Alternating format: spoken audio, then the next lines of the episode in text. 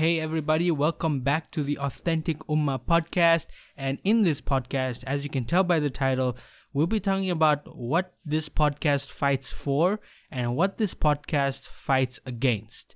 All right, without further ado, let's get straight in and look. Let's start by looking at what I fight for. Okay, what this whole podcast is about and what am I fighting for? Okay, what am I like supporting? All right in this in this podcast.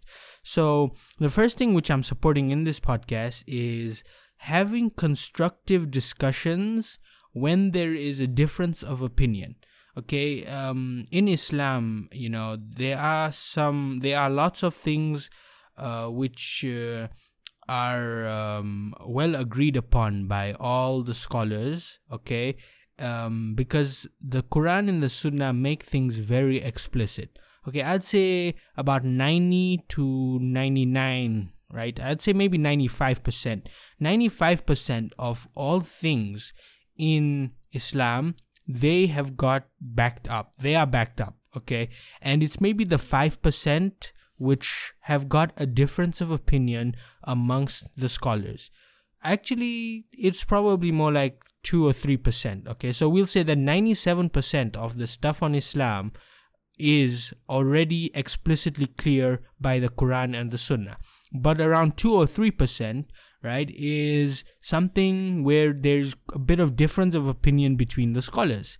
And even in that 2 to 3%, you can if you still analyze correctly and if you dig through, you can still find that that 2 3% right it's actually also in the sunnah and you can identify it because um, as you know that it it was a religion um, wherein the final messenger, Prophet Muhammad, peace be upon him, was sent 1,400 years ago, right? Around approximately 1,400 years ago. And so, because he was sent that far long ago, right, the, the, the transmission, right, how we today know that information, right, it's by um, the chain of narrations, right? Because this happened a very long time ago. And in order for the sunnah to be preserved, it means that, you know, there is going to be a lot of difference of opinion. But taking into account that it's only 2 or 3%, that's actually something really, really um, to, to ponder over. And it just uh, reassures you that, uh, you know, Islam is the true religion in that um, it was the religion of Almighty God, right? And Almighty God, He preserves a religion because it is the last and final religion to be followed. So, just expanding a bit more on this, um, you know, throughout the passage of time, right? Throughout the passage um, of of mankind, right? When they were living on this earth, right? From the beginning, the only thing which was there was Islam okay the only religion was islam. And islam basically just means um, peace acquired by submitting your will to almighty god. Okay because the word islam comes from the root word salam which means peace and also from the word silm which means to submit. Okay so you put them together and in short islam means peace acquired by submitting your will to Almighty God. And if you notice, a lot of people actually don't know what that means. Okay, and that's kind of the point of, of this podcast is to kind of um, let people know that the message of Islam is so powerful. Okay, and it starts on these basic roots of belief. Okay, um, so coming back to time, right? So at the beginning of time, there is Islam, and Islam means you submitting your will to Almighty God, right? Peace you're getting that peace by submitting your will to Almighty God, right? So the only religion that was ever established on earth, right, that was ever established for mankind was the religion of Islam. Okay, and that is peace acquired by submitting your will to Almighty God. Okay, and so as time went on, Almighty God had sent new messengers to deliver new messages okay because almighty god does not want to punish people without sending them a warner okay without sending them some messenger without sending them information that hey, this is what is right and this is what is wrong. Because after all, as Allah says in Surah Mulk, chapter number 67, verse number 2, Allah has created death and life to test which of you is good in deeds, right? So Allah has created life as a test, okay? And throughout the passage of time, right? In order for you to know what is right and what is wrong, right? Like, for example, if you lived back in the day, you would need to follow a messenger, okay? And a messenger is basically someone who comes to you, tells you what's right and what's wrong, right? You should follow him, right? Because he is someone sent by God okay and because god is the final judge in the end right um, you need to start to follow what this messenger is saying. Okay so likewise in for islam the last and final messenger the last and final person to come and deliver the message to human being was prophet muhammad peace be upon him right? Is prophet muhammad peace be upon him. And he is meant to be followed in totality until the end of time and because it is the last and final messenger, his message, right, his whole um, religion, it's something which cannot change. Okay, you cannot add stuff to it, you cannot subtract things from it. Okay, it's the last and final religion, and because of that, Almighty God has preserved the religion. And he's made it such that for example looking at the quran right it's the word of god and it's never been changed. That's agreed on by not only muslims but also non-muslims alike. And they all agree that the quran is the is the sacred book which has never been altered or changed right ever since its revelation. Because as we know looking at history of the prophet he had checked through each and every um, in his final Ramadan, he had checked through the Quran, right? He had gone through the full Quran twice in his final uh, Ramadan, um, right? Um, and so that further goes on to show that. Um, you know, it was checked up by the Prophet and it was ensured that what we, the Quran we have today, is the exact same Quran as that which was revealed to Prophet Muhammad, peace be upon him, 1400 years ago, around 1400 years ago, right? So, since it is a religion which is you know to be followed in totality that's why you see that around 97% of things right? 97 98% of things they have got backed up references. Meaning you can go and check up with the quran or check up with the authentic hadiths and you'll find the answer. That's where the answer is coming from right? And i urge you guys that whenever you're receiving an answer about islam right ensure it's backed up okay Uh, ask for a reference okay? If someone is telling you such and such is part of the sunnah or such and such is not part of the sunnah you ask for the references okay and it's easy because they only have the reference of going to the Quran. Or now the second thing you can go to is the authentic hadith right? There's nothing else besides that okay? The only time when you go past that past those two steps is when there is difference of opinion.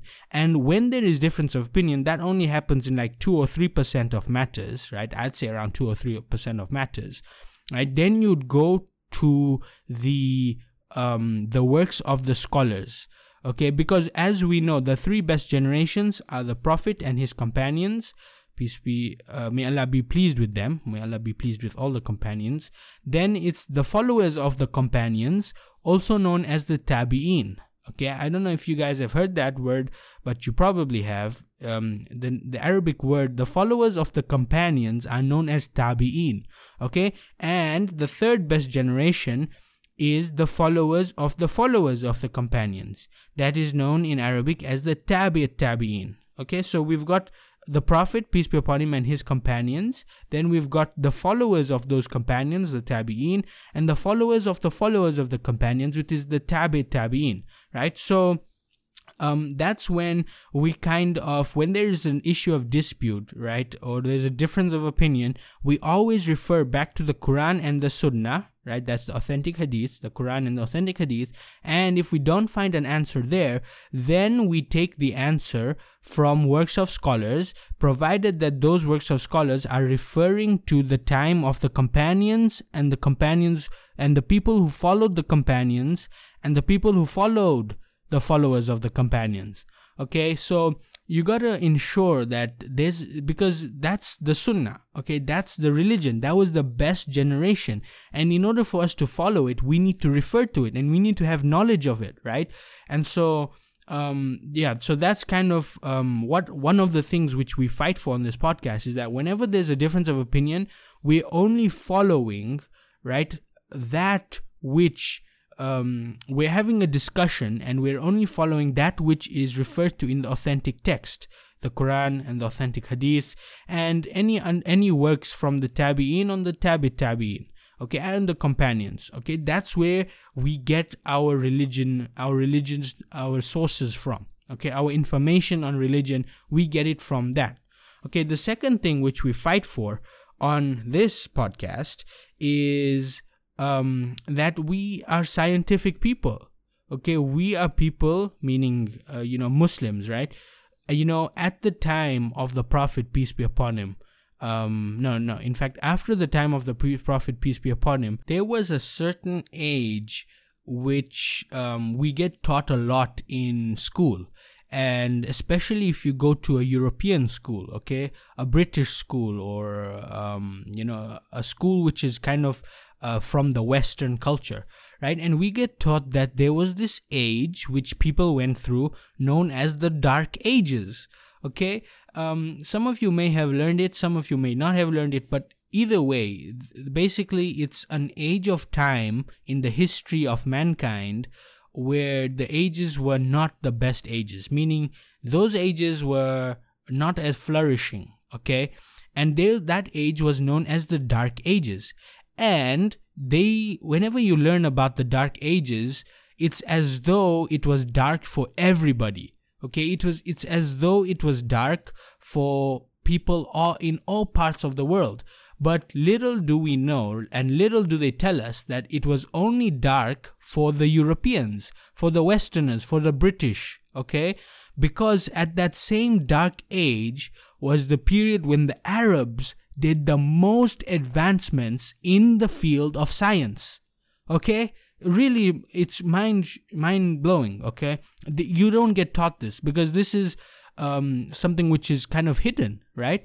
And i, I don't know why it's in, the schools don't talk about it but it was an age when the arabs had done the most amount of advancements. For example in the field of astrology or in the field of medicine okay? In the field of uh, you know so many scientific topics uh, a lot of progression was made by the arabs okay? And this this fact is not only by the muslims but also the the non-muslims and the westerners themselves they agree to it as well that the arabs did make huge advancements okay? Mass advancements in the fields of science okay? So um, one of the things which uh, uh, to take note is that the reason why they had these mass advancements was because they were really close to the Quran and the authentic teachings of the Prophet peace be upon him. But if we look at today, like if you look at the Muslim people today, they're actually not the brightest. Okay, they're they're not the most clever. Okay, and you part of the reason you could blame is that they're far away from the Quran and the Sunnah right? Because if you analyze the time when the Arabs were like on top of the world, right? It was a time when they were close to the Quran and Sunnah, right? And so you can you can make that uh, a statement that perhaps that these guys today, right? We today we're not close to the Quran and the Sunnah right um and so this is this podcast is just to reiterate that you need to become somebody who's close to the Quran and Sunnah. And when you do that, you start to become more scientific, right? Meaning, um, you start to look at the facts of the world today and you start to analyze them and you start to ponder over them and you start to think of them, right? And then, you know, in some cases, you might start doing research on it, right? So, for example, in the Quran, it's mentioned that the earth is shaped like an egg, okay? And when it says it's shaped like an egg, it more specifically refers to the egg of an ostrich. Okay, and if you analyze the shape of an egg of an ostrich, you'll come to find out that in fact the earth truly does match up with the shape of an egg of an ostrich. If you look at a regular egg, for example, an egg of a chicken, right, it does not look as similar to the earth as does the egg of an ostrich. So, like, therein is something really scientific. Like, how does somebody know, right? And people claim that the Prophet Muhammad, peace be upon him, had written the Quran, which is impossible. It is impossible for that to happen, right? But some say that he wrote the Quran. And so, from this you can say that how can somebody 1400 years ago make a statement that the earth is shaped like an ostrich's egg okay? And if you analyze the shape of an ostrich it's bulgy on the sides and it's flattened on the poles right? It's like um, a ball which has been squished okay? If you could uh, if that makes it easier to understand right? So how could a guy know that that exact description right? The egg of an ostrich is the exact same style as the earth, right? The exact same shape as the earth, right? So that therein is just one scientific point, and the Quran mentions several scientific points, right? So anyway, that's another point which we fight for. Now, the third thing which we fight for on this podcast is that we only follow what is authentic. Okay, and I don't know why you would do otherwise.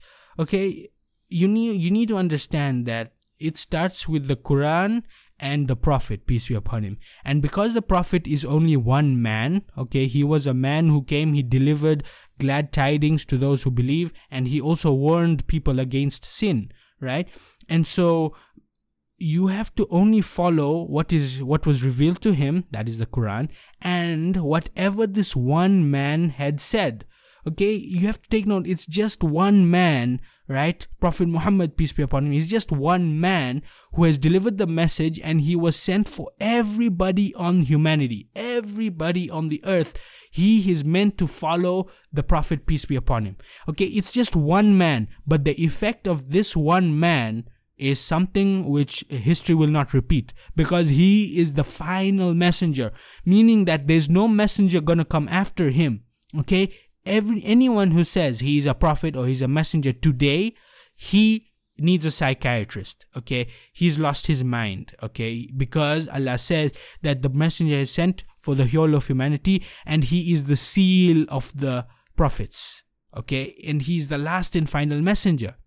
So nobody else is going to come after him okay? And it's just one man. Guys you need to understand that it's just one man you're meant to follow okay? Nobody else okay? Whenever it comes to anybody else if he is referring you to what the prophet did then no problem you can follow him. But if he's not giving you any references okay if he's not giving you any information which is like this is what the prophet did this is what the prophet didn't do then you need to leave that aside okay? You need to leave him aside. Because you're meant to only follow one man okay? And that's the prophet muhammad peace be upon him okay? And that also only what is authentically proven from his sunnah from his way. And sunnah just means the way okay? The way of the prophet how he did things okay? So you're only meant to follow things which are authentic. And that's part of the the logo right? And the saying it's the authentic ummah meaning we're only following that which is authentically proven in reports either in the quran or in the authentic hadith. And we talked in a previous episode about the different hadith books right generally there are around six hadith books right? Six main books. There are other hadith books but these are generally the six main books. So we've got sahih al-bukhari right? Sahih muslim ibn majah abu dawood tirmidhi and nasai right? Those are like the six main hadith books of islam. And the most authentic is sahih al-bukhari right? It contains around 7500 hadiths okay? And it's proven right? It's unanimously agreed that each and every hadith in sahih al-bukhari is authentic okay? So you have 7000 uh, sayings of the prophet 7000 methods of the prophet right? 7000 actions of the prophet all of which are authentic okay? And these are in sahih al-bukhari. So you don't have a reason to go elsewhere Okay, you don't need to go elsewhere. You don't need to go to a different book which you don't know. Okay, the first question to ask is Is this mentioned in the Quran? If it's not, then you move on to Sahih al Bukhari or the Sunnah, right? These are the Hadith books. But Sahih al Bukhari is considered um, after the Quran being the most authentic book. Okay, guys, it's it's a very powerful book, and Sahih Bukhari is just the compilation of hadiths collected by Imam Bukhari. So you could argue that, um, you know, Imam Bukhari has done a huge service to the ummah, right? In that um, delivering the the sunnah to the people, right? So um, you know that's one of the things that you should um, you know you should thank him more if anything right um, and be grateful that um, you know he has uh, managed to collect all those hadiths all of which are authentic. And you know imam bukhari he was a guy who had good memory okay? His memory i mean those 7000 hadiths right back in the day it would he would have to store them in his memory okay? Guys that's how it was back in the day. That's how hadiths were transmitted. And that was how powerful and how um you know how great these scholars were right? And when i say scholar i i also include imam bukhari because in a way he is a scholar. He collected hadiths for us right? And so um, coming to following only what is authentic, meaning you only take what's from the Quran and then you come to Sahih Bukhari or Sahih Muslim and the other hadith books which I've just mentioned, right? So that's the next thing which we do on this podcast. That's something which we fight for, which is following only the Sunnah. And if anybody says something about Islam, we want to check it up. We want to ensure that what he's saying is truly in the Sunnah or it's it's not in the Sunnah. Okay. Um, the next thing uh, which we support um, on this podcast and what I fight for, right, is questioning why Islam is supposed to be the best religion. Okay, um, you know, there's two billion, around two billion Muslims on the planet right now, right?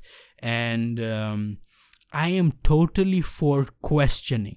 Okay, I am totally for going out and doing research on religion. Okay, going and finding out what does the religion say and also asking yourself why is it considered the best religion right in the world okay? Because every religion claims that they're the best religion. For example um, hinduism right? If you ask um, someone who follows the religion of hindu hinduism he'll say that hinduism is the best religion. If you ask someone who's a Christian, he'll say Christianity is the best religion. Right? If you ask a Muslim what is the best religion, he'll say Islam is the best religion. So, but they won't really go into details to back that up, to back up their claim, right? And I, on this podcast, I am totally for you going and checking up which is the best religion okay and by doing that you come to find that the best religion is islam because not only does it give you um, uh, not only does it tell you things which are right and wrong, right, but it gives you the ability to make that situation occur. Okay, so for example, um, when it comes to robbing, okay, stealing and robbing, robbing, every religion would say that robbing is bad, right? It's not good. You cannot rob. You shouldn't rob, right? But the thing is, very few religions will actually teach you how to get into a state wherein robbing will not happen. Okay, I want to repeat that. Hardly any religion ever teaches you how to achieve a state in which there will be no robbing. Unlike Islam, because Islam not only teaches you that robbing is bad, but it also teaches you how to put yourself into a state, right? Put the community into a state wherein robbing will not occur. Okay, so for example, in Islam, every rich person is meant to give 2.5% of his excess saving in charity. Anybody who has got um, savings of more than 85 grams of gold, right, or 595 grams of silver, then he has to give 2.5% of it away in charity okay? These are the teachings of islam right? Then basically the nisab level. Provided that your savings are above a level okay? And the level in islam right then it's known as the nisab level. That's kind of the the boundary okay? If your savings are above this boundary right um 85 grams of gold or 595 grams of silver okay if you've got savings of more than that then 2.5% of it should go in charity to the less fortunate to the poor people okay? And there is a whole list of people who should take the zakat but we'll not go into in details in this podcast maybe in another episode right? But every rich person who's got that saving he has to go and give away that money in charity okay and then after that if anybody robs right if anybody steals property which does not belong to them then the islamic ruling says that cut off his or her hand as a punishment from Almighty God. Okay, Allah mentions this in the Quran. Okay, uh, He says that you know whenever someone's caught stealing, you have to cut off his or her hand. Okay, as a punishment from Allah. And not only does it say that, but it says you should do it in a public place. Okay, meaning it should be something which everybody in the community should know about. That robbing is not the right way to do things. Okay, so Islam says first anybody who's got like like for example if every rich man in the world gives away uh, 2.5% of the excess wealth he or she has, which is above the 85 grams of gold or 595 grams of silver, then he or she should give it in charity, right? And after in, in fact if you analyze just that alone right if if all the rich people in the world do that then not a single person will die of hunger in the world okay? And you could say that at, after that if anyone steals right if anyone because i mean stealing why does stealing occur right? That's another topic which would um, you, you, need to look into scientifically. But you know one of the reasons could be that um, because people don't have stuff to eat so they want to take uh, you know by force from other people right but if you analyze that after everybody gives their zakat, after everyone gives in charity, and not a man will die of hunger, right? And then someone steals, then the Islamic ruling says you cut off the hands as a punishment from Allah. And you do it so that everybody around can also see it. You make it a public event. Okay, so that's just one example of how Islam is one of the best religions because it not only teaches you that robbing is bad or that something is good or something is bad, but it also teaches you how to achieve a state in which that good thing will keep on happening or that bad thing will be stopped from happening. Okay, that's basically what um, um, that point means is that you need to question why is it the best religion? Okay why then at the same time you can go into christianity and ask why is christianity the best? Okay and if you analyze actually a lot of the other religions they don't follow much of what they what's written in their scriptures. Okay because um a lot of the things is for money making unfortunately. Okay um and so um, because of that, they've strayed away from the scriptures, right? They've gone far away from what their scriptures have said. Okay, in Hinduism, Christianity, um, you know, Buddhism, and others. But um, for more details on that topic, I suggest you watch um, somebody named Dr. Zakir Naik. Okay, he's on YouTube. He's got lots of lectures. He discusses about Islam, Christianity, Hinduism. He's had debates with some of the best um, uh, scholars of each different religion, of each non-Muslim religion. For example, the scholars of uh, Christianity, the scholars of Hinduism, right? He's had debates with them. He's put um, uh, you know questions forward right? He, and he is the guy who has studied these religions. Okay if you guys want a shortcut to this just go and and look and watch a guy who has studied these religions already. Like looking at dr zakir naik he really influenced me a lot in that he um, you know made me realize that wow, Islam is quite a good religion. It's it's the best religion. Like, why don't they teach me this? Uh, why didn't my parents teach me this? Or why didn't the madrasa over here teach me this? Right. So shortcut your success. Go and uh, go and listen to his lectures. Go and find out what he said. And if you really watch him with an open mind, uh, you will come to understand the beauty of Islam. Okay. Um, this podcast has gone on for quite a while, and we've only gone through the things which I fight for. Okay, I think the things which I fight against, I'll probably talk to you guys in another episode and uh, maybe the next episode. Um, so stay tuned for that. But uh, this is the end of this episode, and with that being said, Assalamu alaikum wa rahmatullahi wa barakatuh.